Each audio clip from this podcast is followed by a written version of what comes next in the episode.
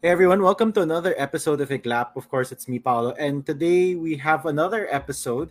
So it's one of those rare times in one week that we have more than one episode. Uh, but today's episode is really going to be fun. We'll be discussing um, finance slash investment, uh, fitness, which obviously I'm not, uh, you know, into so far, uh, and of course, uh, dating, a bit of dating. So it's going to be a great episode that I'm sure a lot of you will be able to you know enjoy and uh, sorry i'm just gonna wipe my camera a bit. Yeah enjoy and have fun with. So yeah. So today's guest actually this is his first time here on iglap so it's pretty awesome. Uh you know he's someone that i feel should have been here earlier but that's okay. Uh, so he is a business development manager for HM. Uh, he graduated under Dean's List from DLC Manila with a degree in management of financial institutions. Uh, he has six years of professional experience in investments and banking, which ex- which included sorry, uh, deals syndication of IPOs and primary fixed rate issuances across different market demographics.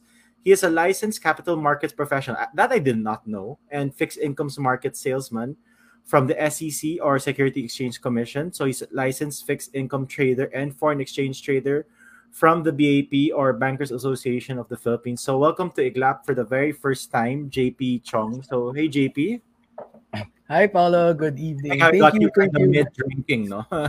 it's it's fine. Um, I'm just getting my uh, liquid luck or liquid courage, if you will.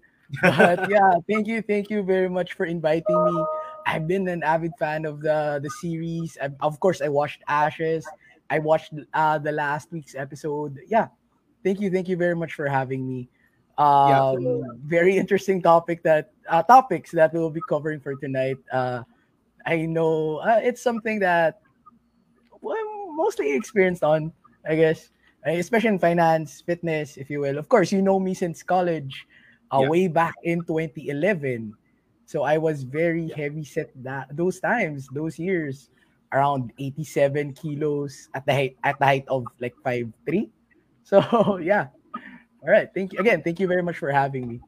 Yeah, and so you know, it's very, very to have you. Elaborative, um, yeah. what they call this? Elaborative um, introduction, if you will. Thank you very yeah. much for that one. Actually, that's your introduction. It feels like something very LinkedIn-like. So how about this? Um, why don't you introduce yourself for like a maybe like a Facebook or a Bumble type situation? Not because I mean, you know, your introduction was awesome. You know, it's perfect uh, especially if I wanted to, you know, know more about you in terms of your professional side. But why don't we get to know JP Chong more on the personal side? Like if I see you in the mall or in the park or something like that. All right. Uh, thank. Okay, sure. No worries. Um, all right. I I guess I start with uh, JP. Uh, uh, you guys can call me JP. My full name is John Paul. Uh, very very common name actually. Um, so thank you very much for, of course, joining us this morning. So if you would like to briefly introduce myself on a non-professional level, um, just like a you know a Facebook profile type, Tinder, Bumble, what have you. So I'm just a uh, very outgoing guy. Um, as I mentioned earlier, I'm not that tall. I'm three. Um, extrovert, if you will. I really like talking to people, conversing with others. Uh, I really can't talk a lot. I tend to talk sometimes too much um, Paulo knows this. We would like start talking and drinking, of course. Uh, way back 10 years ago in Taft days, uh, we would start around 7, we'll end around 2 a.m. Uh, we would talk about around anything at probably would remember those days. We would start at 7 after my classes, and we would like go home at around 2 a.m. or sometimes at 5, at 5 a.m. eating at McDonald's in Taft. So yeah, so yeah, mostly we talk about anything. I can usually talk about well, I can, any topic actually. I don't. I really like to learning new things from others as well. So any topic, like it may be, I don't know, religion, politics, or even down to like the simple stuff like how to make weaves or how to make um, certain crafts or materials. Really, uh, mostly that's it, I guess. Outgo, um, like travel, mostly, but given the current situation we have right now, that seems to be limited. But I've traveled during the pandemic safely, of course. Um, so you have your the protocols of yeah, you need to be vaccinated or you need to have your testing before you go to a certain place. We make do, and a little bit of economic side. Uh, we're starting to see the situation starting to normalize. I guess hopefully in a year, couple years time, not back to the old ways, but more to the new normal as they call it. Yeah, Great. that's it. So the first thing I want to yeah, ask you also, since you mentioned Tinder profile, so I'm a sucker for dogs. Um, I can be easily kidnapped in a white van full of dogs, and that's has not happened before. If will if it will happen, I guess it's most probable that I, one time I got late for work because I was playing with this dog on the way to work. So yeah, I guess that's it. okay, so the first thing I want to ask you is so you sure. took up um, finance right in college. So what into what made you interested in taking that up? I mean, that's a really heavy kind of course, right? That, that's not an easy course at all. So uh, yeah, what, what, what mostly, you, what to be very honest, I took finance because I at a young age I really start I had that interest for stocks. My uncle is a stock trader and he would tell me stories. My parents would wanted a different path for me, I guess. They wanted me to become either your typical parents. You're, you you have to be a doctor, you have to be a lawyer. My, my mom is an accountant, my dad's an engineer. So they wanted me to be someone like them, or if not like them, like a doctor or a lawyer. So when I took up uh well entrance examinations, I really told them that I would really go into the investments field. I find it interesting and I like money. So I like money. I like making money. So might as well uh do it. And I find more I, I I'm more com- not love, but I'm more comfortable on the the mathematics side of things. Uh for me I easily comprehend math or numbers. It's hard for me to really read so much books or I, I read books but like those type if you're if you're practicing to be a lawyer of course you have to read lots of journals hours, lots of yeah. yeah hours you have to put in it. I don't think my adhd can't handle that. So yeah it's more of an, uh, it's more of the mathematics in in it has been a ride a challenge. I would not take any course other than that i guess. Yeah. That's cool. So i'm just wondering though like what do you think is something that because when I hear finance, right? Yeah. I automatically think of like stocks or something like that, or investment in general, right? But what is something about finance that you think not a lot of people know about it? I mean, like for me, the first thought is like stocks and investment, right? But I don't know if that's the only thing. I'm sure there's like way more than that, right? So, what is something that a lot of people may not know about the finance, you know, uh, industry or the finance career choice? That's a very actually interesting question. Um, during college, uh, we had this professor who really wanted, who championed for financial literacy, especially here in the Philippines, that at a young age we're not really taught about how to handle money. At most, we were we will we, we were taught about a simple basic economics, uh, simple um, basic you know bookkeeping or accounting, but finance in general, like yeah, people would hear stocks, your IPO, uh, uh, me coming from an investment banking background, um, you, you I would always hear IPOs, yeah. um, bonds. You would always mutual funds, UITF. So because the investment side of finance is the most popular one, it's because it's the money generating part of finance, right? Of course, you would hear that your one peso today could be three pesos the next day or whatever. But there's so much into it. If you go into the um, nitty gritty parts of banking, you have your loans, you have your savings account, you have your checkings account, you have your credit cards. Uh, it's it's part of finance. Make case in point anything that has to do with money, simple as a savings account. So people really don't, for me, uh, personally speaking, people don't see the value of that granular part of finance. Like some people would well, we call this financial leveraging. Some people would borrow money to make more money. Like take out the loan, invest it, pay the interest, have your income. So it's something yeah. that it's something that should be, I think personally, that should be discussed more. Of course, you have your K to 12s now. At least as simple as that. Because as a young age, if you have that um, idea that you can really make uh, your, for example, your small savings make you work for you, that that should be fine, diba? At a young age, you can be earning as more. You would hear or see stories online that there are lots of people earning like young millionaires here. Young at the, before 25, I already hit a million, for example, for, for others. Or the youngest uh, billionaire at the age of 30, 35. Yeah. Yeah. So I want to go back to that now. Sure. Uh, because in you know, I don't know if, if you would agree with me, but it's true that you know in the Philippines, especially the we don't have that many citizens. Wow, I sound like a CNN host now. We don't have that many people. Sorry, we don't have that many Filipino people who really have a bank account. I mean, a bank account for them is like their payroll account, which isn't a bank, which technically is a bank account, but it's not a savings account. If if you were to put it right, uh, would you know like how little there there like how little in terms of Filipinos have?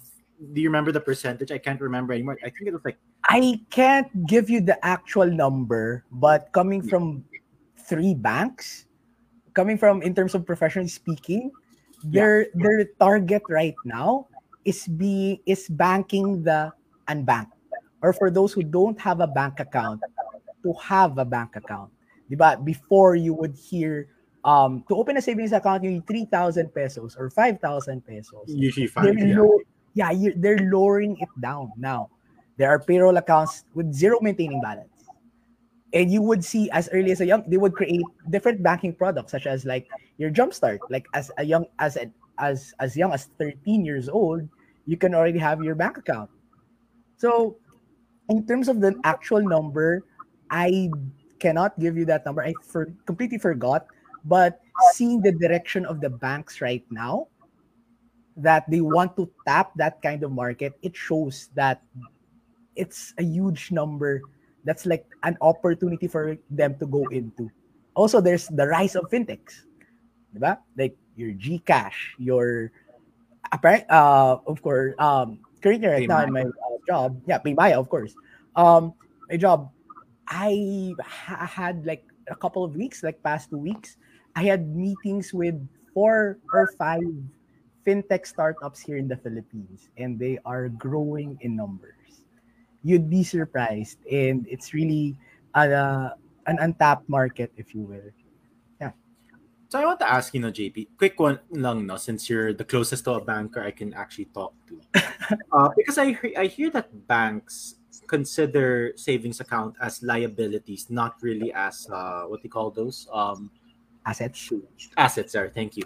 So I'm just wondering, like, how does like these banks, right? Let's say me, I obviously I have a save, I have a few savings accounts, right? How does a bank earn from me putting my money in the in the bank? Let's assume that I'm not like a billionaire or anything. Like I'm just a regular dude. You, know what I mean? Because of course, if I put a billion pesos in the bank, then I'm sure they can do whatever, right? But like if I'm just a normal dude, you know, without a billion pesos, how do they earn from my savings account? Sure. All right. Uh, it's a very good question. Um, you're correct. Banks consider deposits as liabilities. It's because um, a good example would be if you put your money in a savings account, um, it earns interest around one. If I'm not mistaken, the highest that I've seen it's around 1.25 percent gross per annum. So yeah. banks have to pay have to pay their uh their depositors or their um customers with that interest. It, but still, they would deem the whole amount as a liability. It's because we are getting your money and we have and and we have to bring it back if you need it like for example you go to the atm and just withdraw your money yeah. um, banks make money out of this by lending them out diba? as i've mentioned earlier there are different types of bank products um, i mentioned loans so yeah. banks or financial intermediaries as we call them they make money by getting other people's money so i lend money for example Paolo, I'm gonna borrow, for example, 5,000 pesos from you. And our friend, Ash, for example, needs 5,000 pesos. So, Paolo, I'm going to borrow 5,000 pesos from you. I'm gonna pay you 5,050 pesos. Ash, I'm gonna lend you 5,000 pesos, but pay me back 5,100, for example. So that 50 pesos spread, as we call it, it's my income already. It's because I know you, I know you need money, and I know someone I, I know you, I know you have money, and I know someone who needs money. So it's more of they are that institution that knows people who have money and knows other people who needs money. So they make a profit out of that. So it could be a, a very very simple example is would be a loan through a loan. It could they would also trade it. Um, they would invest your money. Um, if it grows, whatever the income is, I'll pay you. If you need your money, I can give it to you back. And thank you for bar uh, for lending me your money. I made it grew. I, I I grew it, and now I have income. Okay, I always wondered because I always thought, yeah, they probably use my money for something. But thank you for you know making it very simple and all. No. So going back to the whole fintech thing, because me, I'm gonna go, you know, go straight. I'm a very old school yeah. kind of guy. We're in um, because I see people, you know, buying Bitcoin, buying, you know, all these other things, and we'll talk about a bit more about that later, yeah, of course, because I don't want to really get into it right now. But um, me, I'm the type of person that I like buying stocks. I, I mm-hmm. prefer mm-hmm. buying stocks. I prefer doing bonds. I rather just to, you know, deposit my money in a shoot. What do you call that account wherein you can only withdraw like once every month? Time deposit. Time deposit. I mean, you get what I mean, like very old school way of doing stuff, right? But why do you think that the younger generation, except for me, uh, they, they prefer like I'm part of that not younger generation like you. No worry. You're kind of part. I mean, I bet you like like me. I don't have a Gcash just because I don't really see. Like, okay, here's my first question: How do like okay? So like me, let's say for example, I choose not to have a bank account. I rather put it all in Gcash. Does that earn interest or no? Um, I'm not sure about the architecture of Gcash when it comes to deposits. I know they tap a, a third party bank for that if they want to take on deposits. But to answer your question on why do people go into Gcash? Yeah, Gcash, PayMy. I mean, yeah, Gcash, PayMy, the fintech startups. It's more of the convenience. Um, our traditional banking. Look at it this way: Would you spend hours?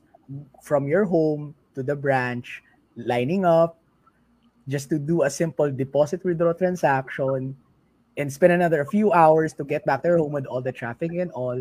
While if you're doing online banking or you're doing Gcash, for example, you can do it before, but when we pay, for example, certain stuff, like we do a withdraw deposit transaction in a branch. But now, if you have online banking, if your Gcash app, it's just a simple QR code um, if you will, just scan the QR code and pay that person. So even though, if, let's just say there's a cost, for example, there's like 15 pesos, for example, like when you do online bank transfers, I think 15 is the number.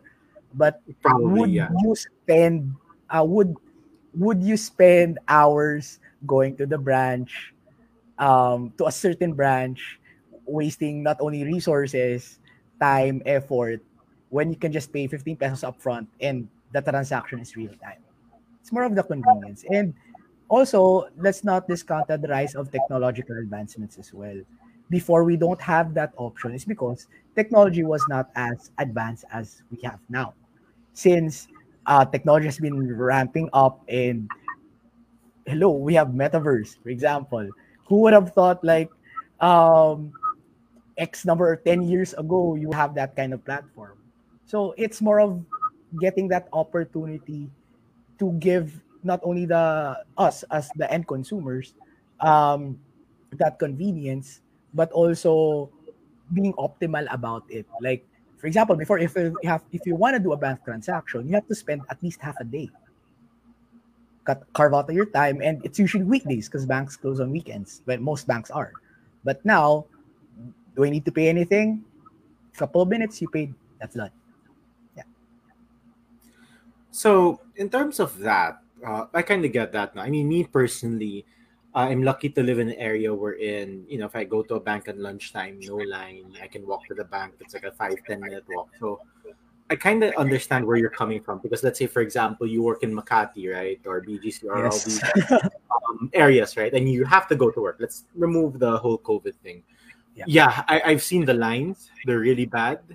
So I kind of get the convenience fee and all of that and aside from that, uh, JP, so you mentioned that you know banks are going for younger kids or younger people, and all of these things in terms of trying to get them to have bank accounts. but in terms of like the financial landscape of the Philippines, uh, because I think abroad, um, they're really more into online stuff, whether it's banking or you know digital wallets, as you can Mhm. as you call it. But in terms of the Philippines, do you think that we will still be like that, like a 50-50 banking digital, or do you think more and more people would rather just have the Gcash or rather have the PayMayas and things and things like that? That's uh that's a very good question. Uh, we had I had that very very heavy meeting with my previous bank um before years ago. It's two I think two ano two two two thinking types, I guess, two ideas. Because at the end of the day, you have to remember people will have with money, of course, are the ones who are experienced or the older generation who are used to the traditional banking but for those of us, for example, let's count ourselves. Um, those who are like, for example, 18 right now or moving up, they want to they want to be part of that digitization age that they don't need to go to a bank. To answer your question, do you think we'll go to that purely digital age? I can't say yes. It's because there are some who are very resilient to change there are some personally i would have clients before and during my past um, life or past banking life they would just go to the branches because that's their only errand at least that's what gets them out of the house but there i will also have clients who would like i don't have time for you. I can do it online. So it's two different schools of thought. Yeah, that's the correct term. There, there's two different schools of thought.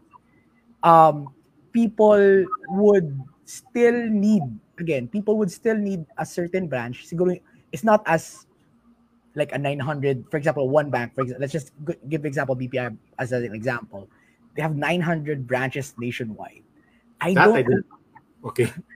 Okay. coming Yeah, from there I know. so they had 900 branches nationwide across different a span of different demographics and um i had this uh one boss when we had this conversation he is eyeing that it would not grow because they want to shift so it's not like eradicating everything but having branches on certain areas that needs it because there are some areas that fully digitized that they don't need an actual branch but you have to remember, at the end of the day, we still use money as a currency. So we still do that physical exchange. We can't do that um, as of the moment. We can't do that like everybody should go to online ba- digital payments right now, which is understandable because not every one of us has a device or not every one of us has that capacity to have like 24/7 internet connection. You have to look for a wifi, may Wi-Fi po ba kayo or something like that. So it's a probable idea if you have that certain school of thought, but it's also a separate school of thought that can't be as a full digitalization, digital age. But it's if people are more um open to change, it could be. But you would touch on different um issues already, such as it you'll be anti-poor. It's because not everybody can afford a phone. Not everybody can afford data plans that you know everywhere you can just go online and pay something. Yeah.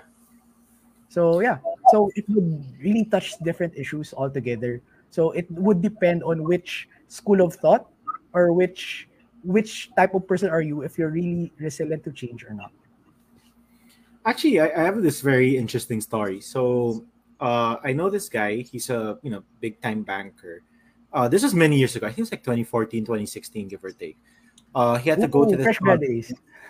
Sorry, Fresh grad days. fresh grad. Yeah, kinda. Yeah, Yeah. oh, actually, oo nga, no? Yeah. Fresh grad like days. We're drinking somewhere along Makati. all I can say is now. when you mentioned that we'd start drinking at seven and go home at two, I, I remember those days. But now, if I After finish work, bottle- dude, we would just run Right? off to that And we'd be our fine, though. favorite spot of 50 peso cocktails because we can't afford anything. yeah, shoot, what's the name of that place? Ah, I think Spicy Fingers? Fingers. It's closed Right. now in Greenbelt too. it's been It's closed closed for now. quite some time. But For yeah, I, quite I love time. the The what's only the thing one we you can hated? afford. heart heart something the, the one with the 151 in the hot sauce that you hated but i like Dude, why would you put 151 in hot sauce in one shot? Yeah flatliner I i think think that's there anyways. It's fine. Yeah, but anyway, sorry. alcohol. Going back to the going back to the story. So he was he went to Mongolia to Ulaanbaatar um for some banking conference, right? And of course he walks around because Chef has free time, diba? Why not walk around, right? And he sees these areas wherein there's street vendors. And the and he was so surprised that back in 2014, 15, or 16, when he was there, they were actually accepting online payment. Like they had QR codes. Imagine Mongolia? I mean, you know, not to this Mongolia. I've, al- I've always wanted to go to that country, but you wouldn't really think that Mongolia would be the one of the early countries to adopt like a like a uh, digital wallet, right? So he told me that you know many years ago. Then recently, when I was with um, Rika in her beach property, we were swimming. Then there were these fishermen selling us whatever fish it was. They said, "Oh, you know, you can pay me in Gcash." And I was like, you know, when you hear that, and you're like, you, can't really believe that. Yet, I mean, like, it's something wherein, you know, five, six years ago, you pay fishermen in cash, usually, right? Yeah. And then here's this guy selling fish. He's like, oh, you can just pay me in Gcash, no problem. So, sorry, it, it just is related to your, um, to what, what you're telling us that uh, there is some sort of digitalization happening. It's just that, again, what you mentioned, there are a lot of different aspects, aspects to it, whether it's anti-poor because of the whole plans and all of these things. The next thing I want to ask you, JP, is um, so when we hear investment, like what you mentioned, we are never really taught these things, right? If you want to know more about stocks, you just watch Bloomberg. We never, we were never taught about that in high school, in grade school, or anything. So in terms of investment, uh, I think the most popular thing here, or one of the most popular things, is insurance. You know, like Sun Life and all these companies with the VULs and stuff, Yes. wherein they say, "Oh, you know, you can be insured and yet invest at the same time." So I'm asking you, as someone who has a lot of you know experience when it comes to investing money and stuff, remove the insurance part of the VUL or the variable unit something. I, I can't remember what it's called. Um, do you think I don't know. insurance or the VUL is still worth it if you just if you remove the insurance aspect to it? Okay, so this is a very, very good question because it's one of my pet peeves actually. It's because I, I don't want to again offend anyone who's watching, especially for those um insurance agents. I Yeah. of course every one of us is just doing their own jobs. Um you have to remember VUL is a different type of investment. You technically yes, it is an investment, but it's investment with insurance. Um, to answer your question, is VUL worth it? Removing the insurance part, it's a different animal altogether. Mhm. The reason that the VUL is was created actually is for those people who don't have the time or don't have that expertise to manage their own investments. And of course, insurance is protection, while investments is capital growth. So there's that th- those are two different animals. VUL is mixing the two together. I would hear horror stories that there are some again, I don't want to offend anyone, but there are some Yeah. agents who would package VUL as an investment, but they would forget that some VULs have fees in them that would eat up that would eat up the capital. You have to remember again, uh, as you mentioned, I'm a licensed from the SEC, and the SEC and the BSP states that you can never ever guarantee investment returns, and that's by law. Some I would hear some agents would guarantee that, but it's a play on word. Eh? I'm guaranteeing this to you, but he is talking about he or she is talking about the protection part, the the insurance part. That if something happens to you, your family will get, for example, one million pesos. But you cannot guarantee. You, you are not supposed to guarantee the investment returns because at the end of the day, the the price of each investment changes on a day-to-day basis. So you can't you can give a projection. You can give siguro your own view, but you can't guarantee anything. For example, five years ago, 2017, if you if you would tell me that this investment will double in the next five years, I then the pandemic happened. Everything went to shit. So that's that's the reason. There are extra extraordinary instances years from now that we don't know that that can happen. So that's why investments are not really should not be really guaranteed. And again, if you want insurance, get insurance. If you want investment, it's a separate thing. If you want VUL, go for it. If you want if you don't want to manage two portfolios, ayaw mo na problemahin 'yon, then go for it as long as you know what you're going into. Personally, again, personally speaking, coming from the uh, ba- uh, banking background, I don't have a VUL. It's because one, I have the expertise. I mean, I have not I have the experience that I can I can have my own portfolio, that I can make my own investment portfolio. And if I need insurance right now, which I have actually, life and mostly critical whatever, it's also a good thing. Traditional something happens to you, yeah, the traditional part, just the traditional insurance. If something happens to you, you are covered. So that's you have to know, remember that those are two different animals, and those have those have their own objectives. So if you can have both and differently, go have it.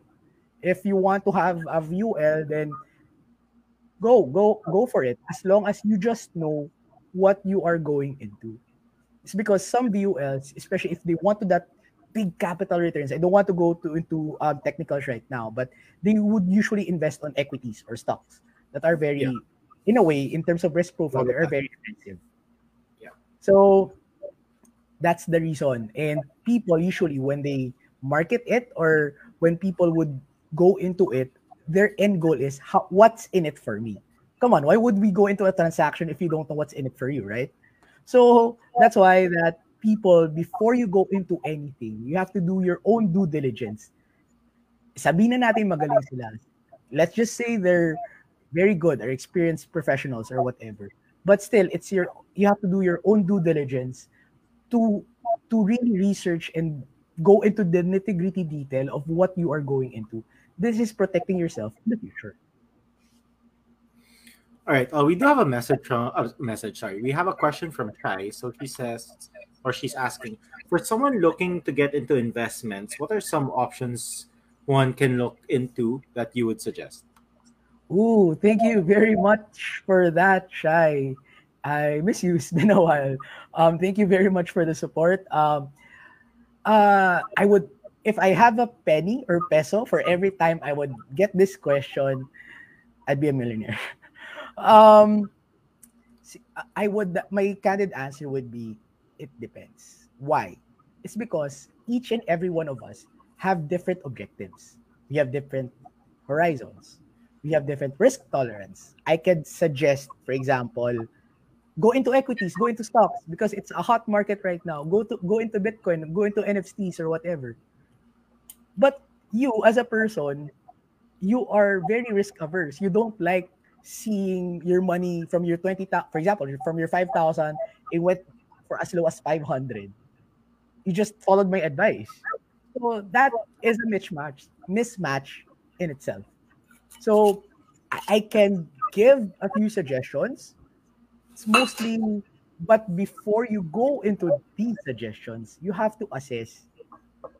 We have these four things that you have to look into. Then this is actually the BSP is requiring people to have this assessment before you do any recommendation.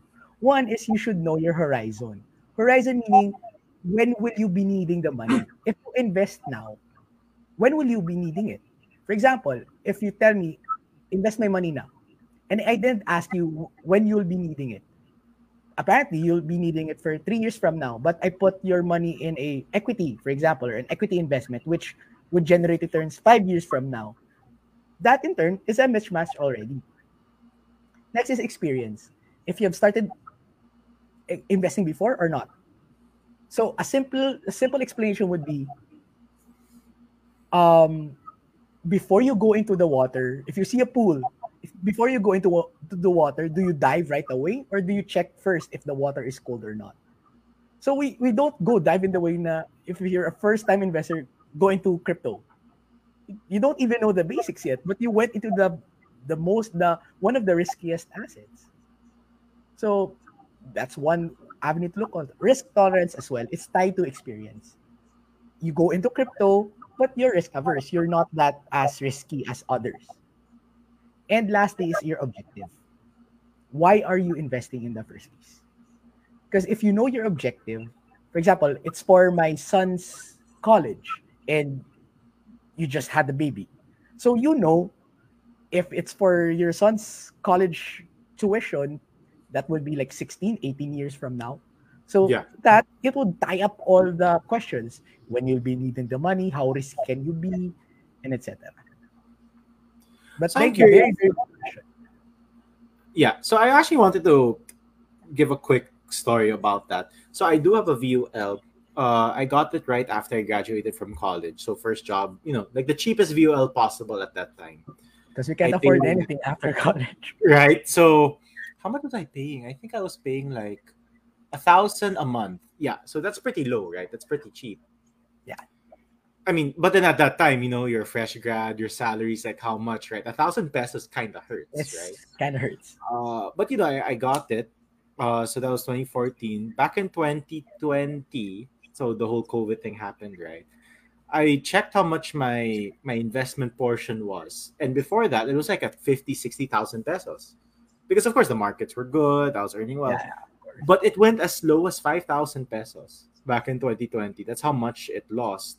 And of course, me, I was like, what the fuck, right? You know, I invested so much for how many years, but that's it. eh, You know, um, I chose, you know, equities and things like that is very volatile. I'm glad it bounced back, but yeah, um, I guess it's true that people need to understand what they're getting themselves into because, like what you said, um, VULs are sold as insurance and investment, which they are, but I guess the investment portion isn't as big as one would think because it's a combination of the two, right? So I don't know if it's like a 60 40 or, or whatever. Sorry, we have a question from Benedict uh, Bismarck. Oh, Ben. Yeah, so he says, How long do you think digital banks can maintain significantly above market rates? Uh, do you expect a rate expect a rate hike soon and when? Grabe, Ben. Sobrang technical na ng question mo, but I can answer the question for everyone's uh, reference as well. So the first question is, how long do you think digital banks can maintain significantly above market rates? Um, in terms of the actual years, that I cannot answer, but it would be longer uh, than expected because it's a growing, it's a growing industry, and um, it's a growing industry. And of course, in terms of, you know, your typical market scenarios, pataas ng rates. 'Di ba? And comparing digital banks to your traditional banks, digital banks have low overhead costs. They Yeah. don't have branches to upkeep. They don't have certain number of staff to pay to upkeep a certain branch. Unlike a digital bank, they just pay a number of people to monitor not only the ledgers, but also the the system itself. So it will remain high above market rate as compared ah, uh, for a long while, I guess, since it's rising right now. I'm seeing four or five digital banks in the next few years. So tidbit on that one. I'm having conversations and um, meetings with them past few weeks, I guess. Do you expect a rate hike soon? I think this is in reference to the BSP interest rates. Um, it's very technical and very economic, so I will explain it as very as, as simple as, as I can for Please everyone's do. Yeah. um, okay, so there's a principle in finance that we call um, uh, when interest rates uh, uh, drop, uh, bond prices go up. So it's this question is mostly related to the fixed income market. And if I go into dwell into more the economic side of it, um, it's what we call a policy that the BSP does to keep the economy from overheating. So we will touch base on inflation. Let's first explain a little bit about inflation. So explain inflation is just the rise of prices or of goods and services over time. So if um, inflation is a double-edged sword, it means that your economy is growing, right? Your economy is growing is because people are starting to buy and sell goods. So the economy is on an upflow. So is it good to have more than the expected inflation? No. It means that prices of goods and services are very, very expensive that people can't afford. So BSP on a yearly basis keeps the inflation rate as much as possible between 2 to 4%. It means prices of goods and services should be between 2 to 4% increasing on a per annum basis. So they want to keep it at that level. And what do they do if, for example, inflation, people start, for example, right now, the economy is opening up, people are starting to go out, go to the malls, buy whatever. With that, inflation, of course, prices will tend to go up, demand over supply. Yeah. So one tactic of the BSP, uh, what the BSP does is to they increase interest rates so that people would start to start to invest rather than spend. It's because I get more. So in terms of when inflation is rising as of the moment, it could be on the latter part of the year. So we will be expecting rate hikes as sooner than we think. All right. I think that answers the question. And that's more of an economic outlook that I did a week ago. But thank you very much for that, Ben. So I want to ask you something. I've asked this question to because you know this is a type of question for you know people who are in the banking industry or in the finance industry. And I'm going to be frank. When I ask this question, uh, because as you know, I'm not in that industry, right? So when you talk to me, you have to talk to me like I'm a child because you know I don't really understand these things. Yeah. But could you dumb down what quantitative easing exactly is? Oh my god. Um, dumb down. I'll try my best. Okay, but you have to dumb it down because you're talking to me, right? I mean, if we're talking politics, I can get anything, but quantitative easing is something that I've read um, a few books on online. I've watched a couple of YouTube videos from you know economists and finance people, and still can't understand what it is. So try your best to dumb it down. Hmm. Okay, so quantitative easing uh, came about during the global financials uh, global financial crisis of 2007, 2008. Yeah, I'm not the. Yeah. Okay. So this was a tactic that the Fed used to keep the economy afloat by simply putting money in the economy, dumping it in. I think that's a simpler thing as I can I can have it as simple as possible. They just dump money in the economy. So what do you mean by they dump money in the economy? Like where did the money go? I, I I know economy, but like you get what I mean. Like what are the details in terms of that? Buyouts. Um, so one thing for those banks who are like under. It could be uh, another thing could be raising um capital structures doing roads, road improvements, building skyways. By doing so, the go- the government is generating jobs for those. Oh, who, so it's like how they got jobs. out of the Great Depression, right? We're in almost like that. Yeah. I think that's the simple, the simplest way that I can about quantitative easing. I Did don't want to go more into technicals.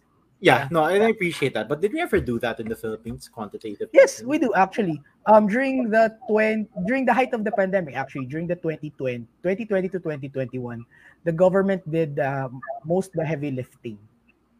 Um, in the form of ayuda.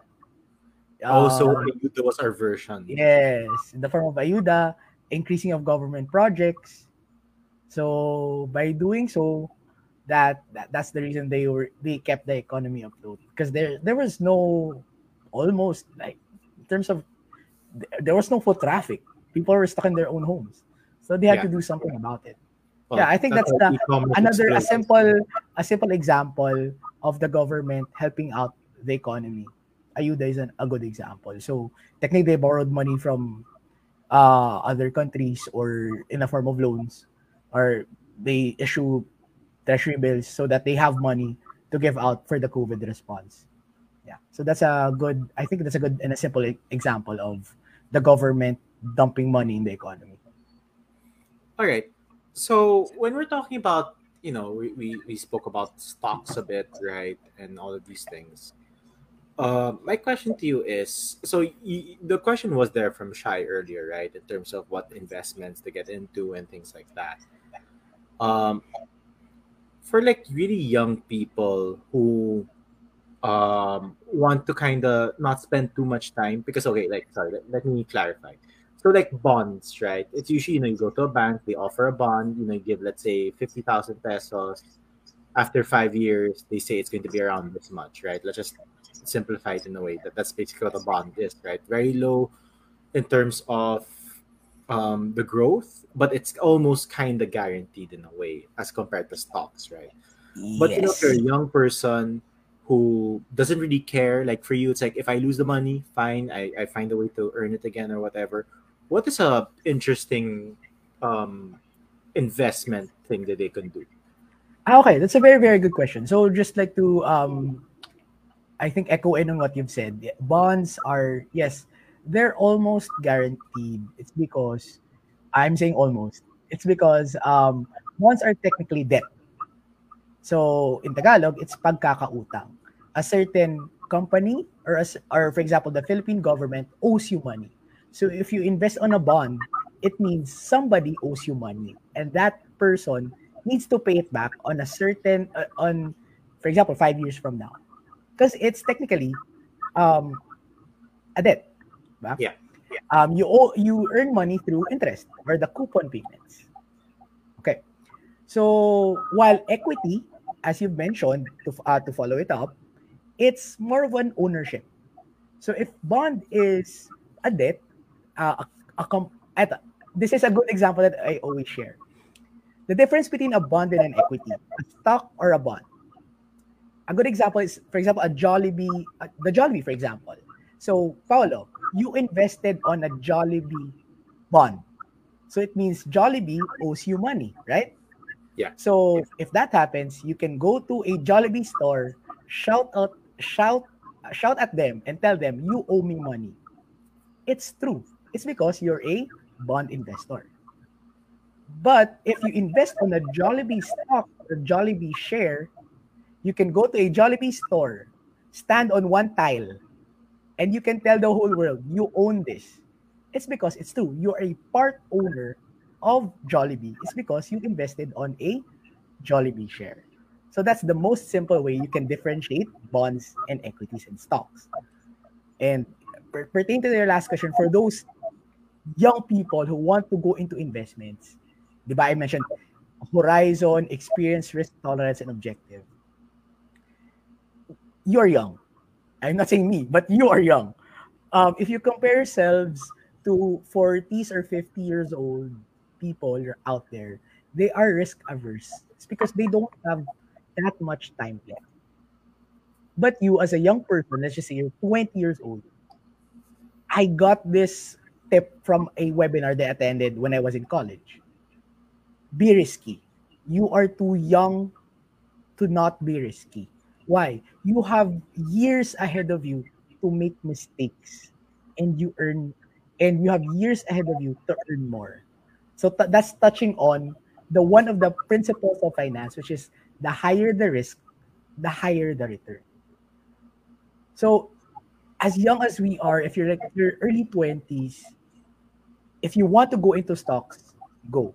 If you can afford it, go. As long as you know, you do your own due diligence to research upon it, and at least you know if it goes south, it goes south. But you know, you have years. Okay, it goes south. It, maybe I'll come up in the next five years from now. It's fine. I'll be 35 or I'll be 30. It's because you have your time. You have you have years ahead of you. But if you compare yourself to like a 60 year old, if it goes south now, who's who knows if you'll be alive for the next five years? That's, a very um, good analogy. I kind of want to talk about this whole. I would like to call it like a rise in terms of how I would want to call it as alternative investments. Yes. Um, so you know you have your NFTs or the non-fungible tokens, which until now for me does not make any sense. Uh, then you also have uh, your bitcoins. Then you also have some of these um Axes. other assets such as sports cards, um, Birkins, which I only learned about a few years ago wherein they're saying that Birkins have a better return. yeah, Birkins, the whole Hermes bags, right, have a better um, return as compared to stocks and all these things. Like, why do you think that there's this rise of alternative investment options. All right. In- Instead very, of just very to, you know, the whole traditional way. Yeah, go ahead. That's a very, very good question. So traditionally, we have three asset classes. You have your money market, you have your fixed income, uh, money market, such as your deposits or time deposits. You have your fixed income, such as your bonds. You have your equities, such as your stocks. And there is actually a fourth class as what we call the alternative asset class. So you'd be surprised, jewelry is part of them, paintings, land, and um, those luxury goods. So if you put it in a graph, it's on the farthest part of the spectrum. It has the highest risk. It also has the highest return. A good example, di I mentioned land. 10, 15 years ago, BGC was just a Parking. I don't know, it's a tent and trees everywhere, like just land everywhere. Fast forward to 10 to 15 years from now, who would have thought that it would be a metropolis? So same case with a land somewhere, for example, in the province. It's just a piece of land, and you think it will appreciate, but then again, the, the government will decide that let's make this to, into a road. It evaluates it. So going back to Birkins, to race cars, it's more. I actually I've, I watched a video about it. It's more of the value itself that um uh I think the the uh ano, the good the the best term for this one it's it's limited. Not everyone can have it. And that prestige that you'll get by getting it it's something that money can't buy. Vintage cars. Like for example, if you own a very good vintage car that nobody else owns, that prestige, usually people who get those types of assets are those who can afford it. That's why they are willing to pay more compared, for example, for example, just the two of us, just like regular Joes. Would you pay like 25 million pesos for just a car? Well, you can just get like five cars, 20 cars if or a piece of land. or a piece of land. Diba? So, diverting it to Ax, uh, to tuloy, to NFTs and cryptocurrencies. This gave rise it's because of, of the digitization. Um, I watched a very simplistic video about it on YouTube, explaining the very simple uh, uh, cryptocurrencies in a very simple terms.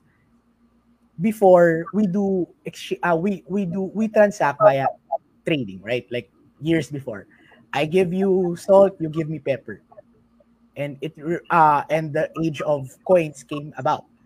I, you give me your cow, I give you two silver coins. Then moving on to paper, the the government decides now the value. Just a piece of paper, you have now one thousand pesos that you can buy whatever have you. Then that's when the cryptocurrencies came of uh came about here in the Philippines.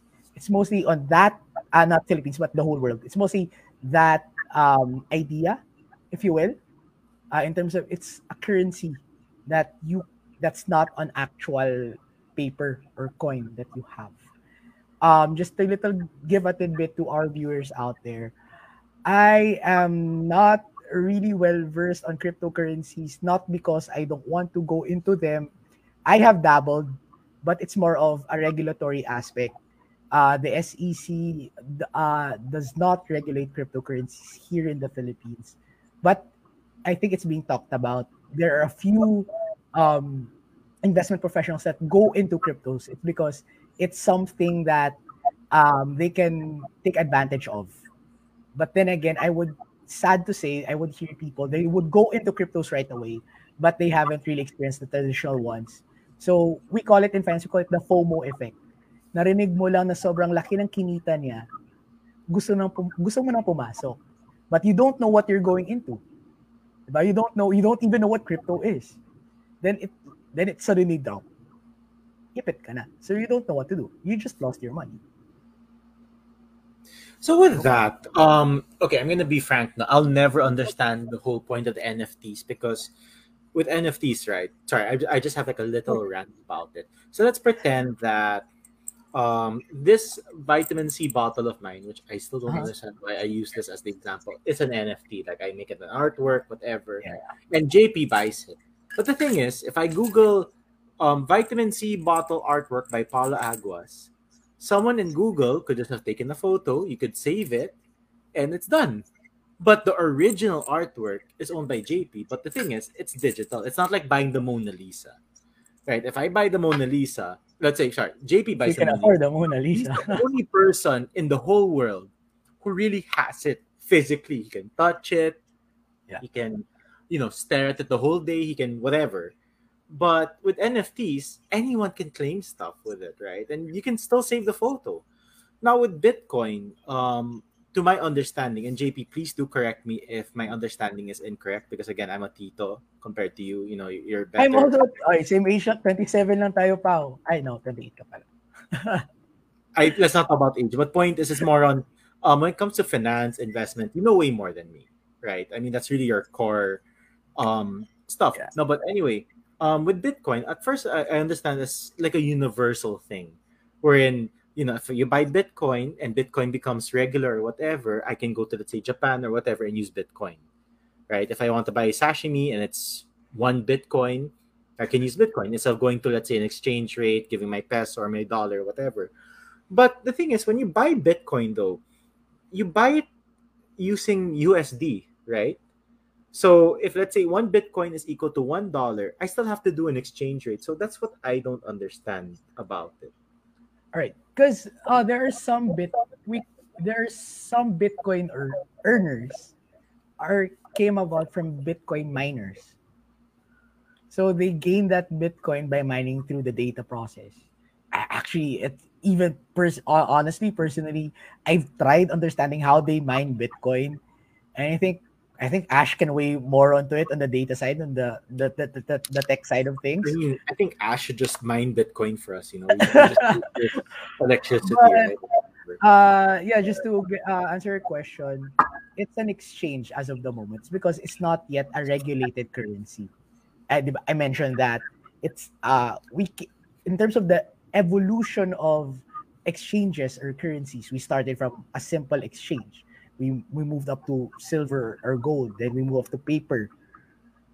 Bitcoin is the next quote unquote next evolution or if people are more um, open to it it would be a possibility but that would again open up different types of issues a pandora's box if you will such as how will you regulate it?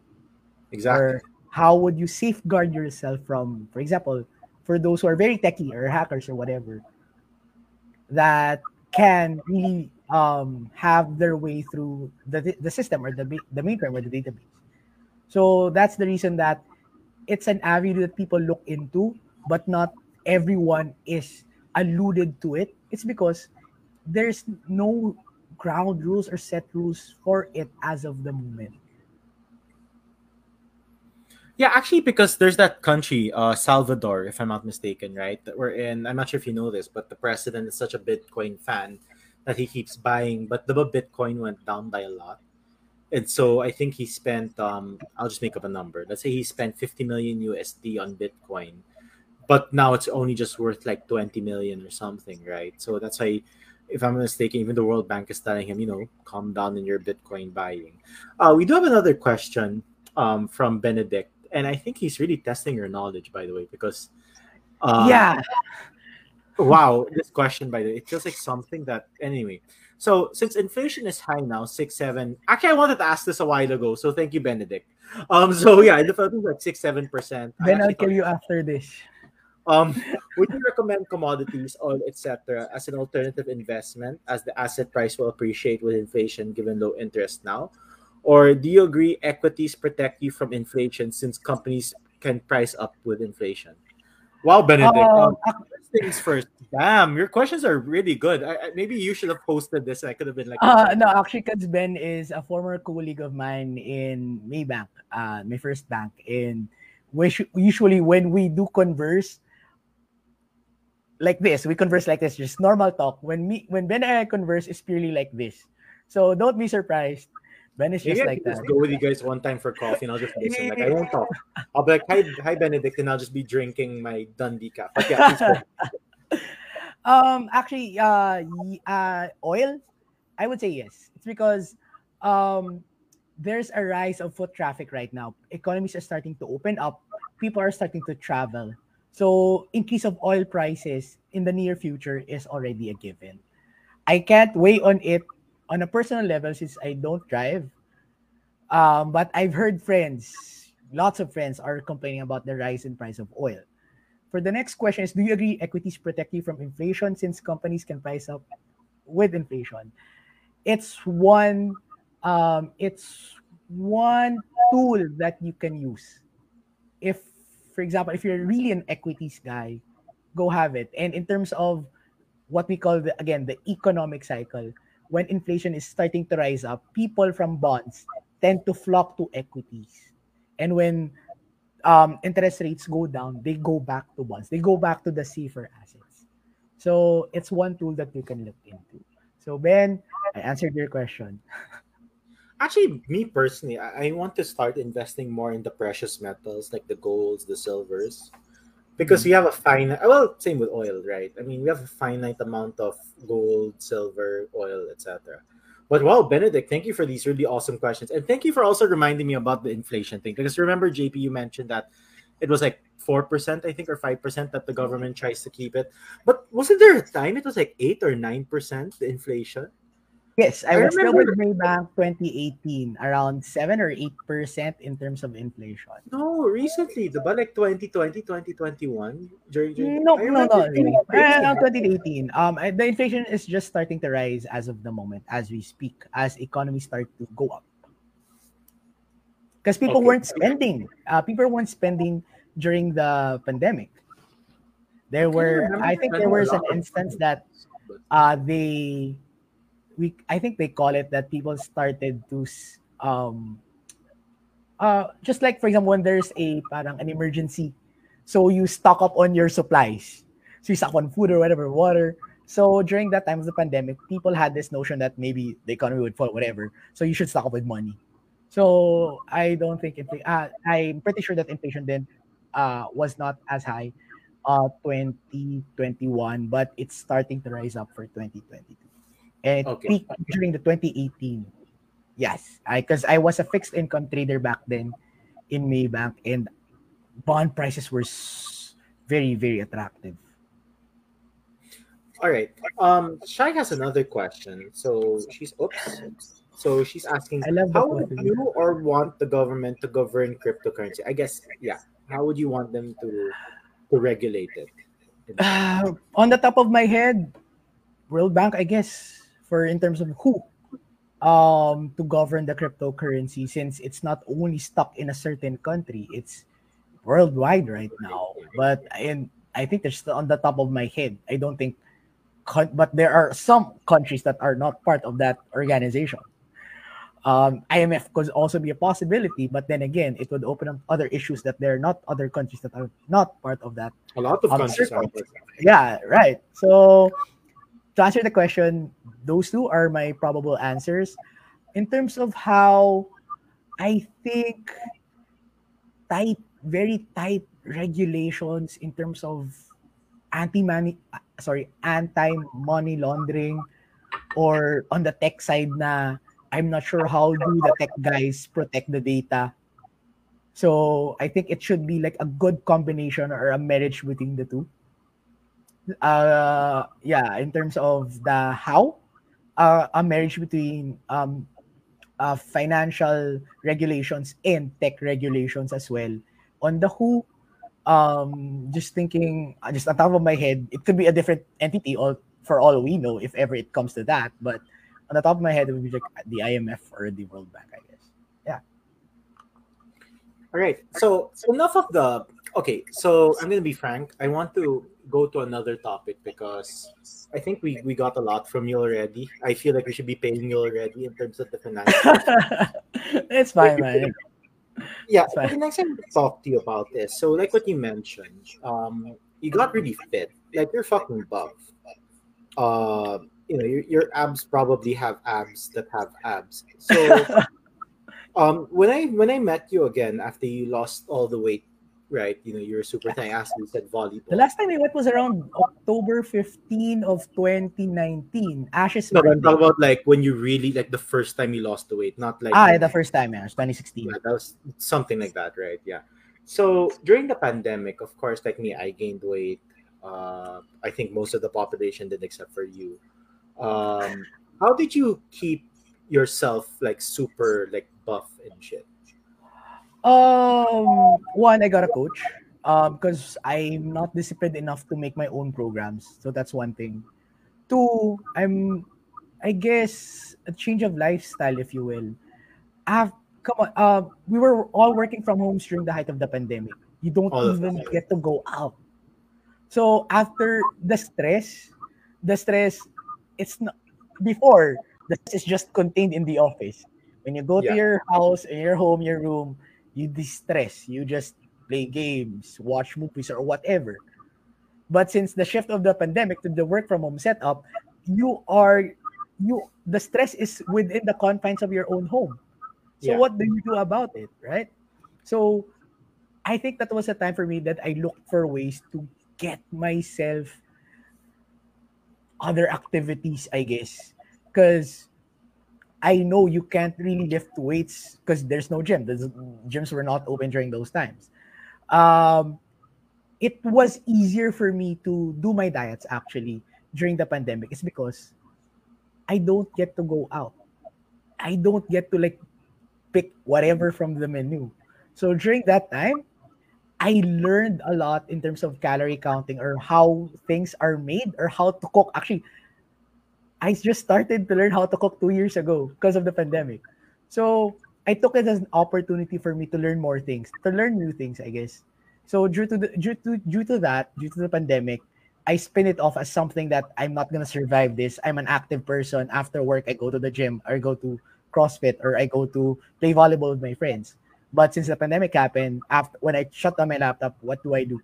So I really found the time to to concentrate on myself i guess. I don't have i don't i can't go out.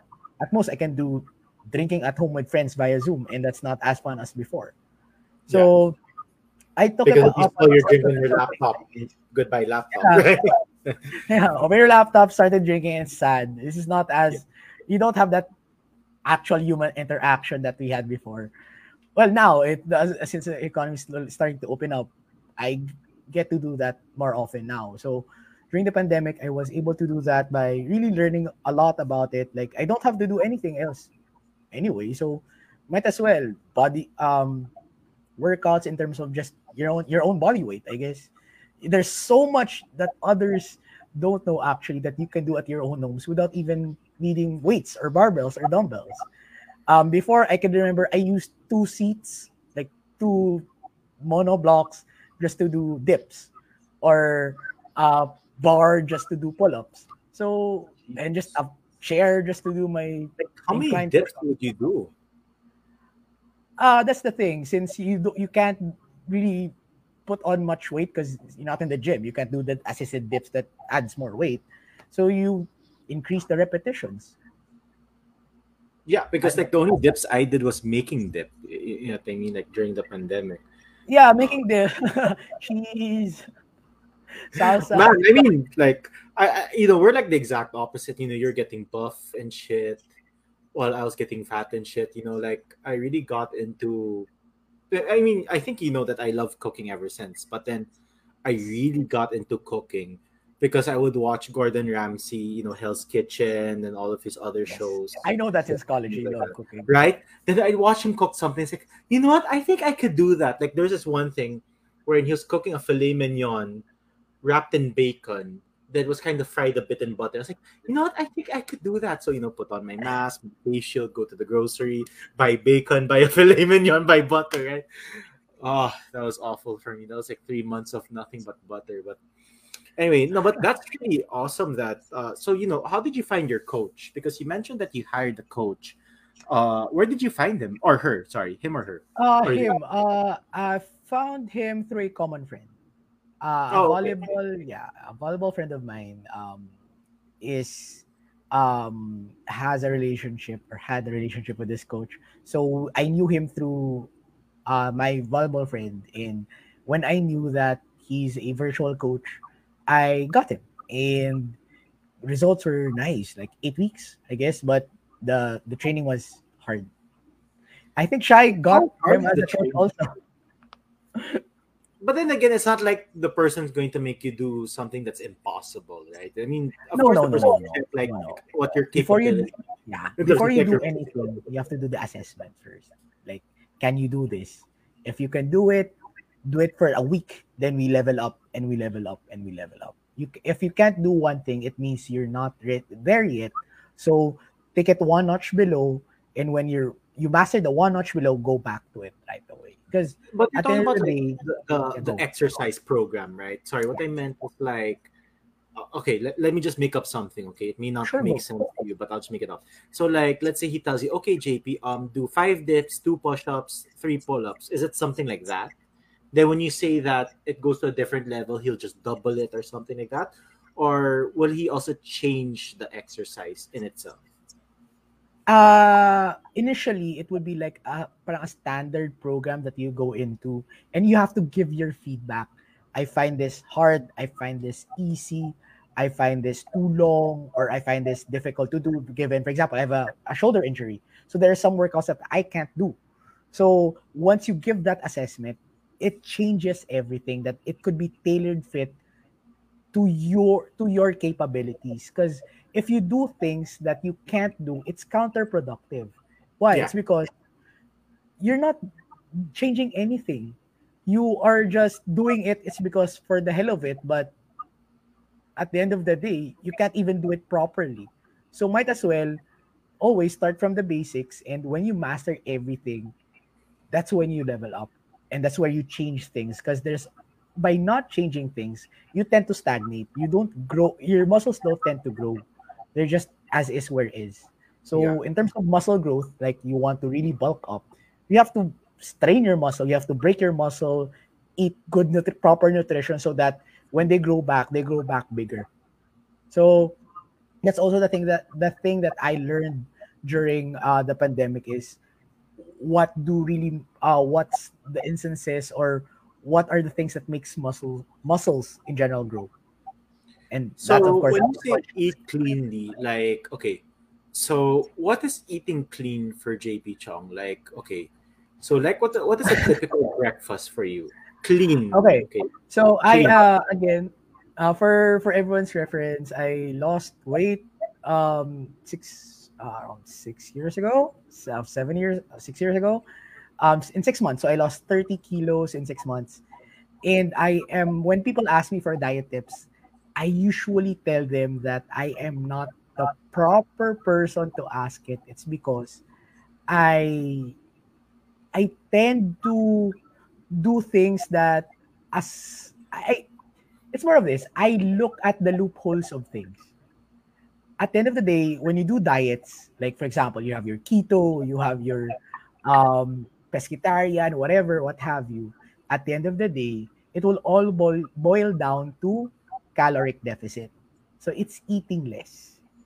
Let's just say keto, you are eating there are some there are certain foods that you don't eat, carbohydrates. So by not eating carbohydrates, you are eating less calories. For others, so it's it's it's it's that. Um, but there are others too that can't follow keto. For me, for example, I can't do keto is because um, I have high cholesterol, relative because I was fat before. So I can't do that like fat food, no carbs, and I need carbs. It's because I play volleyball. So what's a typical breakfast for me? Yeah. I follow. I don't do breakfast actually. Actually, I don't Um, do it. Okay, fine. What is a good clean lunch for JP? ah, a good clean lunch for me is just something that is very counted, calorie counted. A good clean lunch would be would be chicken breast around 120 grams, 110 grams of rice, um, fruit, way really measured, If not, um, I could go for a, a can of tuna or like fresh salmon. That's it. I mean, people would tend to be like scared of diets being very very expensive, but truth be told, if you do if you make your own meals, it's way cheaper than buying out. Like when you buy a kilo of chicken breast for like 240 to 270 pesos. That's already good for like around That's a lot of chicken breast. yeah, two to three meals. In terms of meal preparation, if you have access to an air fryer, just put some pepper, whatever have you, and you're good to go. It's not delicious, yes, but when it's not delicious, it's not as like your gourmet It's not like having like artisanal lechon. yes. But you just tell yourself that you're eating clean now. It's not because you are depriving yourself. You're eating clean now. It's because you are delaying the time when it you're okay with your figure or you're okay with body. You can eat those kinds of things. So ch- cheat days or cheat meals are very very important so that you would not get burned out of your diet. So you're eating clean from let's just say Monday to Saturday, and you go all out on Sunday, like not all out like buffet levels. Like for example, since I was eating clean from Monday to Saturday, maybe I deserve a burger. It's fine. Because at the end of the day, you don't you can't you don't want to be like do you want to be a bodybuilder in X number of months? It's it really depends on your goals. Like me, for example, when I reached my body goal, like I'm for me, I I personally I, I find myself fit, but I don't I'm not aesthetically fit. Like I don't have those like abs within the abs. Like at least I'm okay. Like when I put on a shirt and I go shirt, I'm fine. But I still I of believe there. I stopped there. Like for example, I reached my goal during the during the height of the pandemic. I got my abs. I lost them. I don't care. It's because at the end of the day, I will have to do this by myself. Like I don't want to, re- to live the rest of my life eating just chicken breast for the rest of ah for the rest of my days. So as long as I reach my goal, I feel healthy. I can run like X number of kilometers without like having a hard time. That should be good. But if you have a different goal, like you want to be like that aesthetically appealing model like figure, then as long as you know what you're going into, then you should be prepared for the sacrifices that you have to go. Yeah, no, that, that that's really cool, not to, to, to say something like that. But I still believe you, you do have abs, but you're just um. All right. Well, yeah. Uh, I agree that you know with fitness you really have to have that goal, right? And you have to be ready. You can't just half-ass it, as they say. You know what I mean? I mean, you really have to. You Yeah. have to have that Um, focus. Yes, and just to give for for example our viewers, um, I would always tell my friends this. I read the book. Um, it's making a habit, and it actually the essence of it is just simple. It takes 21 days to create a habit. If you just be diligent enough to surpass that 21 days, you'll be surprised on the 22nd, 23rd, whatever have you. It will just come naturally to you. So the first, actually, the first three weeks are hard, but once you surpass those three weeks, it's just sweat. Wh- Which reminds me, so you know, we spoke about finance, we spoke about dieting. Now, before we talk about dating, you can take a chug of your liquid courage if you want. I personally have finished a bottle of um. Well, they're not, they're not sponsoring me, but uh, Rika, Rika did this um campaign for Emperador Coffee. Oh, that's nice.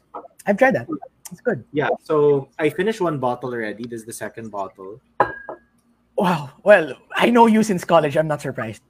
No, but trust me, I, I'm not going to like no man, but like when I'm done, because I'm probably gonna finish like half of this only. I'm gonna like sleep like a tea like the tita that I am. But anyway, but let's talk about dating. So I mean me, I was very fortunate that I didn't need to date during the pandemic or anything. Like, you know, I didn't have Bumble or Lucky you know, right. But um but you JP, uh you're are you single or not? I am single. okay so you're not in a you know in a relationship in the sense that you know maybe for dating or whatever i don't know but you don't have a, a significant partner right now i don't I mean don't to rub salt in the wounds but yeah um no. Wanted- because me I, i'm just I, I mean i'm lucky i haven't used bumble in so long because i'm with rika but dating Yeah, right I now. know, and you guys, it's been like years already. No, but no, but like dating right now during a pandemic, which is so different, right? Uh, because you know, with COVID, I talk to you without the mask, you might get COVID. That's basically it, right? Yeah. If I have COVID, yeah. So how difficult is it to date right now in general from 2022 until 2020? Sorry, from 2020 to 2022. All right. Um. So just to clear the air, I'm not a dating expert.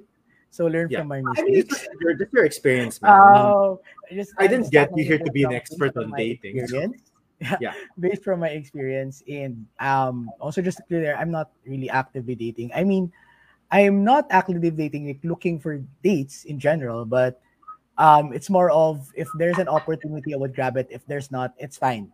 Right? Yeah. So having experienced dating during the pandemic, it's you're correct, it's quite different because it's not as same as before. I can just like, hey, how are you? Let's go out. It's as simple as that, right? Let's go out. Let's like talk, whatever. But now it's different in a way that there's an added layer to it. You have to take into consideration, for example, um, if I see this person, there's an added risk. Like, what if I get COVID? Or if I go out, what if I get COVID? Or whatever, what have you. So there's an added layer to it. And in terms of due diligence, we're going back to that term due diligence. There's an extra due diligence aspect, if you will. It's because you don't get to see that person as often as possible. It's because we're in when in this current situation, and I read this book, uh, not book. I go- I I um I got this from a friend. Um, during the height of the pandemic, they they, they there there's this term that came rise to quarantine since people are very let's just say bored. Because hello come on. You don't do anything after work and you're stuck at your own homes. So people would tend to really talk to others have that really connection. And this person really really really good friend of mine um uh, this person's she's actively dating uh and another person he's actively dating blah blah blah and they I got got more or less I got a feedback from them. So how's life? How are you guys? Parang how's the dating life? How's the dating life going? And and they mentioned that it's harder. It's because um you you don't see the connection on that person on a terms in terms of online. And of course, online dating is rampant right now. Because hello, we're we're in the current that current situation. You can't just like, hey, Paolo, or hey JP, or for example, I'm you, hey Paolo, meet my friend that's like the traditional dating during our archaic times before. Now it's different. You have your um, online dating, and it's not that connected. it's- harder. It's harder, if you will, and and of course, since I'm advocate of mental awareness, mental health, um, people really changed during the pandemic, and you would see lots of people struggling with that aspect as well, and they tend to go into you know um they think that they it's it's the same as before but it's not. So it's harder now yes. Um you have to do your own due diligence also. Um you have to consider other factors like um not only the covid-19 pandemic like for example what if i get you sick and you affected your family right? Or um what if this pandemic ends and we go back we go to that new normal would would would be the us the two of us would be this would we be the same? Or would our dynamics change? Since for example personally me since i'm an active person every after time i go to work i would get reps from my exes that i have no time. Because after work you know me i'm a workaholic. I go to the gym or play volleyball or whatever have you. But since now during the pandemic i have extra time so what if we go proceed to that new normal? Would I be the same person or would I be a different person altogether? So those are the factors you have to consider. That's why it's harder now. And again, as we go along this digital age, we have to adapt. And it's mostly the survival of the fittest. As long as you know you're comfortable of who you are as a person, whoever it may be, you should be fine. You know, it's just, like with what you said, it's so complicated. You know, just thinking about it. Dating that- in general. No, you are right. No, no, yeah, dating in general is very complicated. But sorry, this is the first time I actually really thought about it. That can you imagine, like what you said, we're in, you know, let's say we we are dating, right? Uh, I'm like this, you're like that, but we're like this because we can't really see each other as compared to before. And you know, let's say times become normal again, quote unquote, wherein we can go meet each other whatever Shit, yeah, man. Like thinking about it, it really does make things more complicated because of the adaptation that is needed, right? I mean, like both of us, we're workaholics in the sense that we love working. Yes. Um, I think we both like going to the office before, right? Pre-pandemic, Yes. we're good with going to the office. Like we only don't go to the office if we're sick, something like that, or for taking a vacation leave. But yeah, no, when I was in vacation, I'm still working remotely. You know me. yeah, I but was you in know, something right? I like nowadays you, you have to adapt because you know you have to work from home and stuff. And I never thought about it. It's kind of like dating from home, also. Dating from Like, sorry, I'm curious, and I, you know, you don't have to answer the question if you're uncomfortable answering it. But like, did you ever date someone during the pandemic, wherein your dates were like this, wherein you're like on a Zoom or a Google Meets or whatever? I will answer that question. And I dated someone. I don't think you met the person, but your girlfriend knows the person. I dated someone for like around eight months during the pandemic. Okay, We started off as this, but we were brazen enough to go out and meet constantly despite the pandemic. so like you'd meet in the grocery. And we had COVID twice. Ah, together. okay, That was the risk. yeah. Yes. Um yes, I did. It was different initially. But you know me, I like being with people um in terms of that connection. So I and that person is also um that type na that physical connection. So we decided to meet up despite the pandemic constantly. Like I I was working in a bank during the pandemic, so I was mandated to go to the office every day. So June of 2020, I was going to the office every day. Yes. So for me, it was normal. So every time after work, I would go and meet. Hence COVID. I had it twice. Crazy. No, but wow. Okay, so you know you're lucky in the sense that not that you got COVID, but more of you know you got to meet the person physically constantly, right? But you know there are just so many people out there that you know they either broke up because they couldn't handle um this artificial LDR, right? It's kind of it's kind of like an LDR in that sense, a long distance relationship. Um, then there are those who are in they kind of got into a relationship during the pandemic. So, you know, you you dated that person for eight months. You know, you you you guys ended it for whatever reason. Um, are you dating again now? I was prepared for this question. and Chai told me that you would ask me this question, and I am actually prepared for the answer. Um, I am not dating right now. Actually, I'm not actively dating exclusively anyone. Um, Okay. like you know, going out to dinners or drinking and etc. Um, but I do. Um, I'm not actively dating anyone. Um, but I do go into if there's an invite, I would take that invite.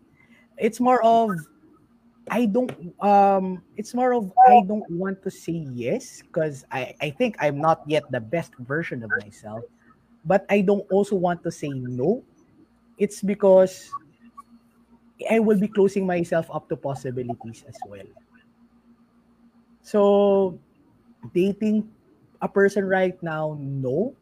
But I had a few uh, engagements with others, like dinners, out of town trips.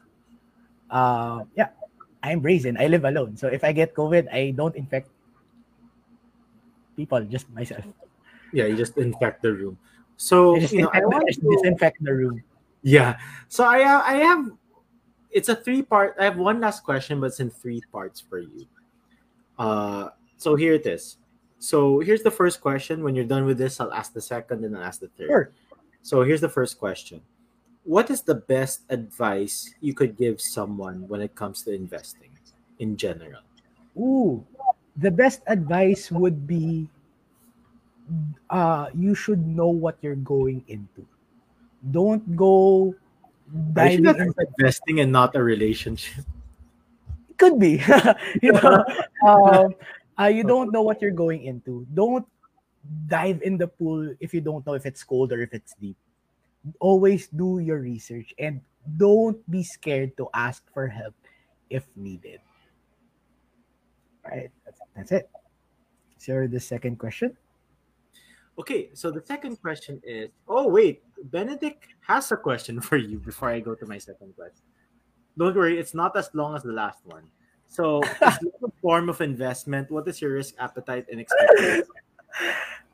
benedict i will really kill you when we meet um yes uh love is a form of investment not only you're putting in your money and resources just to meet date the person give gifts or whatever it's a form of investment. It's more of not only emotional but mental investment. Um because whatever happens it could affect you not only emotionally but mentally as well. In terms of risk appetite benedict you know me. I am a very very risky person. I dive in blind blindly. What are red flags? I don't know what red flags are. Um exp- Paolo, you know me since college. So I don't know what red flags are. So yes, in terms of risk appetite, yes, I'm a risky person. And yes, love is a form of investment. And we had this running joke actually. Uh, this joke came about two weeks ago that maybe we should have this rule for everyone that before you go into a relationship, there should be a security deposit. That if the relationship fails, you have something to get out of it. Like, oh, you didn't pay me for this, whatever. So, uh, th- Is that's this a the- condo? yeah, that is a joke. Yeah, love is Yeah. is you don't look at it in terms of uh, financials. Of course, you would spend resources, you would spend time with the person. You'd also spend well, of course, emotionally, and lastly, ment in terms of mental health. Um, it could really affect you one way or the other. You didn't ask the last question though. What is the expected return? So You dating Blatantly skip is that the question? If you date me, what's the expected return or dating Like, what the is the expected return of love? Because you know they treat love Ah. as an investment, right?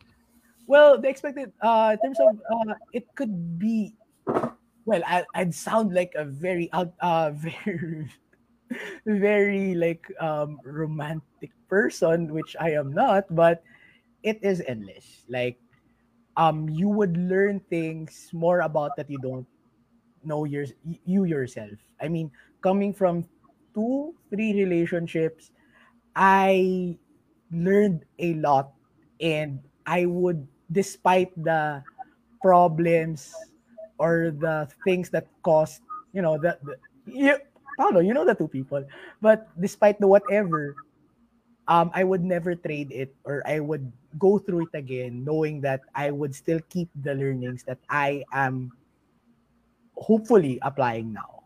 So yes, in terms of it's, endless. It can be a form of like, for example, during my first relationship, I wouldn't be as tenacious or as fit as this if my ex didn't push me to my limit that hey, you can lose weight. Or my second relationship would be um I wouldn't be as caring or as more empathic if my ex didn't mention that you are very emotionally distant. So despite of whatever the problems that was caused or the troubles that I experienced before, I would not trade it. I would still go through it over and over again, knowing that I will be who I am today. All right, and Chai is asking, if yes, then what type of love investments are your preferred choice? Long-term investments. Long-term investments. Okay, that, that that's fair. Okay, so going So back that's to a play on word in terms of investments and love. Um, yeah, uh, Chai, uh, you know me. Uh, Chai knows me, and even Ben knows me. um, I would date around. I would meet people, but I would not really invest whatever if I don't see anything in the long term. Because why would I waste my time or why would I waste? Because by doing so, you are wasting four people's time. First, you are wasting your time. Second is you're wasting the other person's time. Third is you're wasting the person, uh, the person that should be that person. Oh, wait, you're wasting the the time of the person that should be next to you with that other person, and you are wasting okay. that future person that you should be dating. So you are that opportunity cost that I should be dating the right person, but I'm not doing that since because I'm dating this person that I know it's not really gonna last for the X two to three or four years. So, sorry, yeah. the next question is But you, you know me, pal. I would like. No, no, no, no, Your answer is good, but I hope you're ready for the next question. Uh, but you, but you because know, it's kind of blowing up right now. So, from Regina. um, but, diba, you know me, on the third or fourth date, I would usually ask, where are we going? Where is this going? Okay, but so here's uh, her question. So you mentioned three relationships, but you didn't mention the return on investment on the third. Wow, JP. I hope you're drinking something strong, man, because I am drinking something strong. Second bottle, and I wish I, I had a You mentioned three relationships, but you didn't mention the ROI on your third relationship. Um, in terms of the third relationship, it was short. It was the pandemic relationship. It was eight months. So in terms of the ROI, it's not as long some people, by the way. You know me. I date like for three my max was three, four years. Second was around. I mean, I mean, younger people find eight months long already. I'm just saying. Oh, really? Yeah, I'm old. Like I'm old. For our generation, eight months is not long. Yeah. Yeah, I'm old. So, oh, Joe. Joe says hi. Yeah, anyway, um, uh, you mentioned three relationships. Uh, in terms of the ROI, I learned a lot. Um, in terms of who am I as a person, that I think I jumped too fast, too soon in that relationship because, again, I thought I was ready. But apparently, ah, I know, not ready. I was ready, but I thought we were compatible. But as the relationship went on, there were things that we were not really compatible and it clashed. Like we would always fight. So I think because of it, I learned a lot that now I've been single for more almost a year. Um, and you make it sound I like such a long time, by the way. oh, sorry. So it's a short time. um, um, now I look back to that relationship that if I ever get to date again and if I see those patterns happening again, I look away. So I think that's the ROI that I got from that relationship. Reg, I, I hope Reg is satisfied with that answer because I know that took a lot. Of that took a yeah, lot. But, yeah, so I think that's it. I, okay, I think and, I was uh, ready, but more of the compatibility wasn't there. Um, our future goals were not as aligned as I'd hope it to be. Okay, now the next one is from Daniel Garcia Bahau. Bajau. I'm not sorry, sorry, Daniel. I'm not sure if I'm pronouncing your last name right. But anyway, hi JP. What dating apps are you using right now? There are two. Um, the ever popular since college Tinder. And Sean introduced me to Bumble two years ago. Yes. Yes. Pandemic. Blaming blaming Ash. Yes. hey, he met his girlfriend right now for X years through that app. So I am very, very uh, optimistic. Well, same thing. And I me. love Chai to bits. I yeah. love her to bits. More than my best friend. I'm sorry, Ash. okay. Next question from Daniel. How do you know when it's time to liquidate a relationship? Jesus, Daniel. I like how you just came in and started shooting. Okay. Thank you, guys. Liquidate is a term that we use in finance. Is you cash yeah, in. It's a Wall Street type of term. Yeah, so you cash in. When it's you know when it's time to cut your losses, that you did everything that you can. Like me, for example, my three-year relationship, three or almost four-year relationship, I know that it's something that it would not prosper further. But it took me one year to fix it. So um but I never that we had similar situations, by the way. Yeah, of course, Paul. Hello. So it No, I didn't me know we had that. I didn't know we had that. Ah, yeah, yeah, yeah. So it took yeah, me what during the three to four years, the last year of the relationship, it was us doing the troubleshooting and it didn't really pan out well. So when it was the time to quote unquote liquidate or to cut our losses, we talked about it. It has to be mutual. That it's more I did everything. Did you do everything? So what's the problem? Can we fix it? If it's not, then it's time to liquidate. It's more it has to be consensual and mutual. Wow. So Daniel, if you have any other bombs that you want to put on, go ahead. But here's my second question to you. Daniel, why? Um, you know, best advice for investing. What's the best advice you'd give to someone who's like 500 pounds? You know, he's like 5'10 at most, 500 pounds. Uh, what's the best advice you can give that person in terms of getting fit? Oh, have uh well the most common is have a goal, but I would not use that term. It's where do you see yourself um uh X number of years from now? Do you want to be the best version of yourself?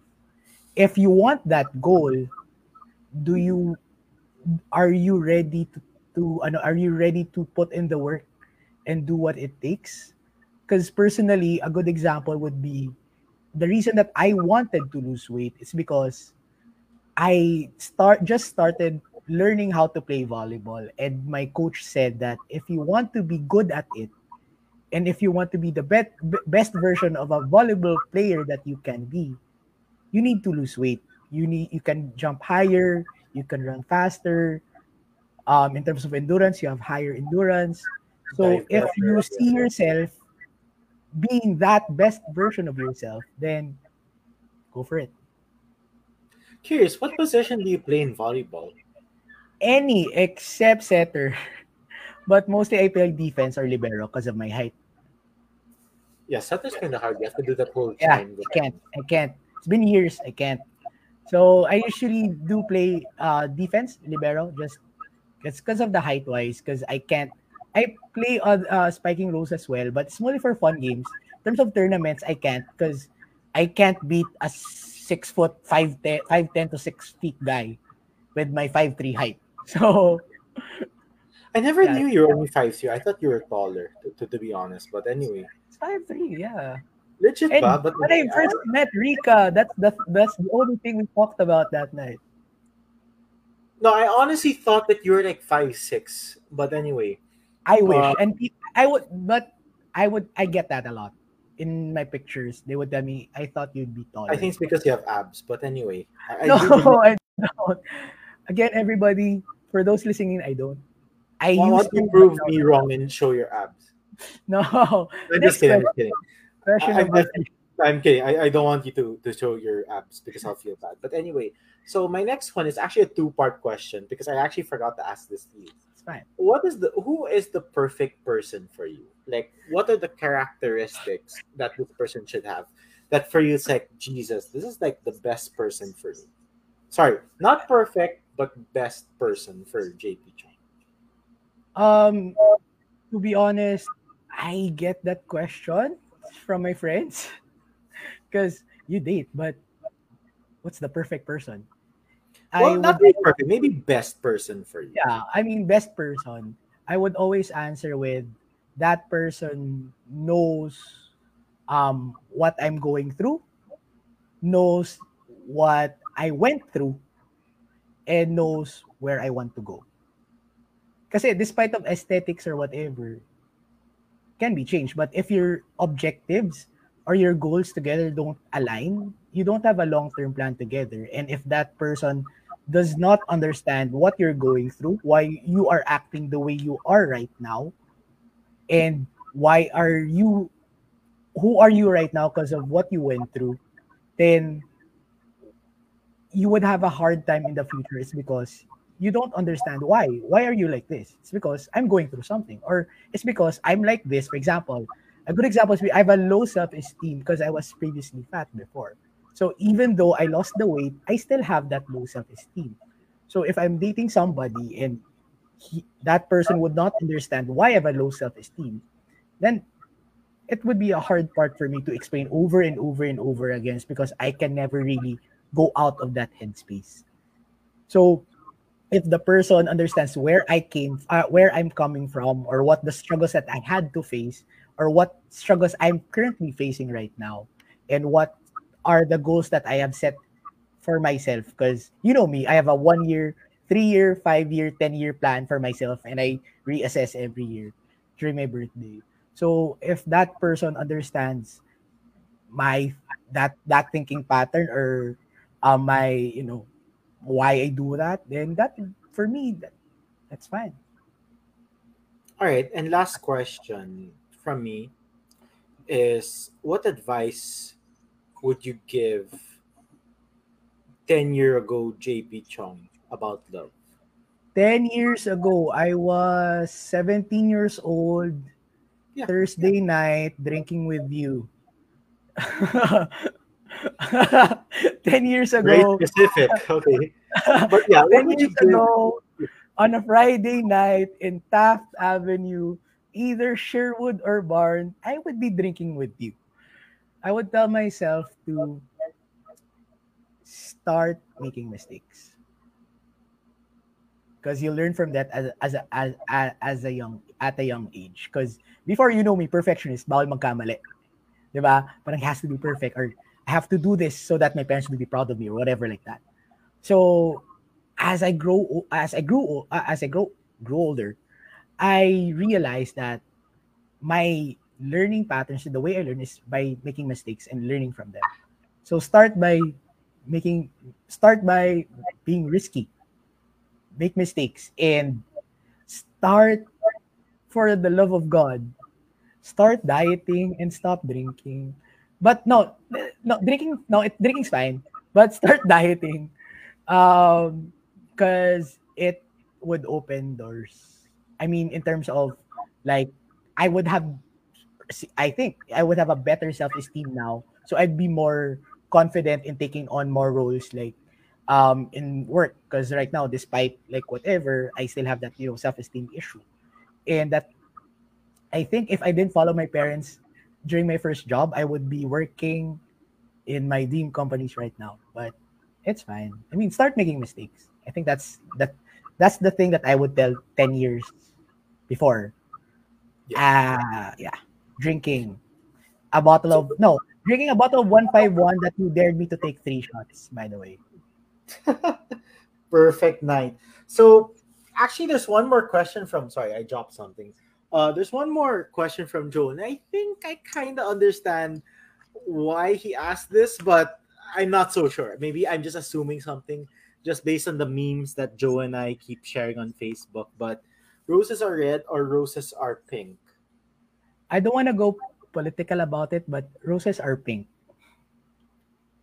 But I think there are two kinds of roses, right? There are pink ones, there are red. But ones. I prefer the pink one. Yeah, no, I mean, I'm just saying that. Yeah, I saw the yeah. argument that there that there are never like pink roses. I'm like, they're like white roses. They're like they're white. They're, they're yellow roses, whatever, what have you. Yeah, I mean, wh- why would you only think that there's only red? But anyway, yeah. And Joe said that I am right, but yeah. I think well, the, I know the uh, the most popular one is the red rose. Yeah, because because the red color signifies love. Yeah, I mean, it comes Correct. in all different colors, right? It's not like you know roses are only red or whatever. But anyway, um, thank you, JP, for being here, for being such a good course, sport. Thank you, thank you very much for I having me. I didn't ask you the I tough questions. All the questions. Benedict and Daniel who asked you the tough ones. They should have been hosting this. I should have just lent I will them kill my, them after this. I should have just lent them my StreamYard account and you guys could have had the fun time drinking. But anyway, um, JP, thank you so much for being here. Um, let's say you know someone's watching and they want to make you lende or whatever. Uh, where can they uh, message you? Don't no just kidding um i really you know me i keep a low profile life uh okay so you don't want to have any plugins or anything no no i um at most, I would plug in Swagat. Best restaurant out there, guys. Well, I was actually gonna plug them in because I usually thank the sponsors after. But go ahead. Uh, plug if I'm going to plug in myself, follow me on Instagram, I guess. That's it. which is Oh yeah, JP. Yeah, JP. But what's your Instagram? sorry, sorry, sorry. That's JPTSONG, which is a play on word of my surname, which is Chong. So that's JPTSONG. That's it. All right. Well, definitely follow JP Chong to see his abs. Oh, okay. Um, Chai has one pahabol. So any investments they need to make when reaching out to you. Emotional investment. No, just kidding. Um, uh, it's more of ano. Um, everything can be talked about. If if it's like um terms of like financial advice, it's fine. Um, everything is very fluid naman. Um, I've in terms of my banking career, I've talked to a wide range of clients. I've talked to like regular Joes to millionaires. So yeah, Cool. Well, JP, thank you. I'd like to also thank our sponsors. So, Swagat Indian Cuisine, thank you so much. Uh, best and healthy Indian restaurant uh, food out there. Healthy, by the way. It's good and healthy. Uh, I don't know if they do the calorie count yet, but really good and healthy food. I suggested I suggested it to Ash. Oh, you did. He's taking Yeah. that suggestion into account. Okay, but yeah. So Swagat, awesome. Thank you to Derm Nature as well. yeah, thank you also to Derm Nature for sending me um Oh, you received it na pala. package. Yeah, I received it earlier. Uh the guard had to like do the disinfecting thing. You know the the COVID protocols, but I Sige, let's, let, us talk about after. But yeah, I'm glad that you got it already. Yeah. Uh, yeah, Derm Nature and to Mask and More Manila. Swa- uh, swaga tuloy. Uh, Iglap will be back again next week. Uh, until then, see you guys. Stay safe. Take care. JP, thank you so much. thank you very much everyone. And, uh. Good night, everyone. Bye.